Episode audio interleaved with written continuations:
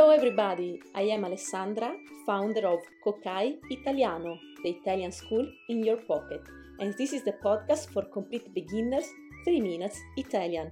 What is it about? Twice a week I will release an episode with basic Italian daily expressions to help you get by when in Italy, or just to give you a prompt to start studying the language of love, food, and dolce vita. Are you ready? Iniziamo!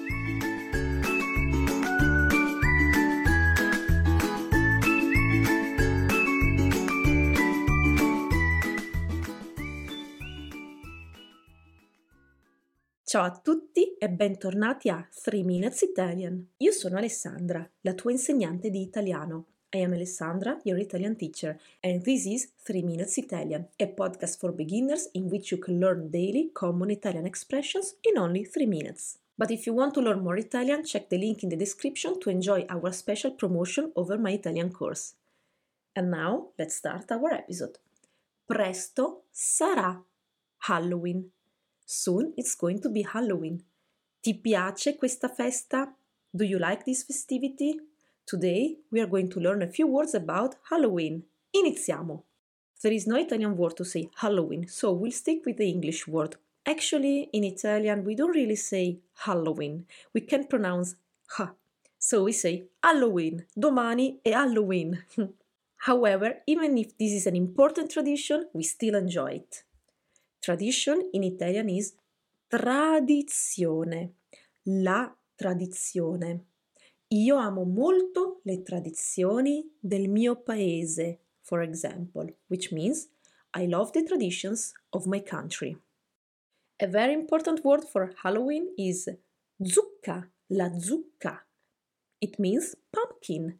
Per esempio, ti piace la zucca al forno? Do you like baked pumpkins? Ti piace la zucca al forno? Candela. Well, this is easy to understand. Candle. La candela. Accendiamo le candele nella zucca incavata. Let's light candles in the hollowed out pumpkin. Accendiamo le candele nella zucca incavata. Fantasma means ghost. Il fantasma It's a masculine word despite it ends with a. So we say il fantasma, like il programma, il problema, and so on. Let's make a sentence with this word. Questo castello è infestato dai fantasmi. This castle is haunted by ghosts. Questo castello è infestato dai fantasmi. Next word is il mostro, the monster. Il mostro. Per Halloween mi travestirò da mostro di Frankenstein. For Halloween I will dress up as Frankenstein's monster. Per Halloween mi travestirò da mostro di Frankenstein. Yes, mi travestirò is the future tense of travestirsi, which means to dress up. Il travestimento means the disguise. So, travestirsi and il travestimento. Che bel travestimento da fantasma. What a great ghost disguise. Che bel travestimento da fantasma.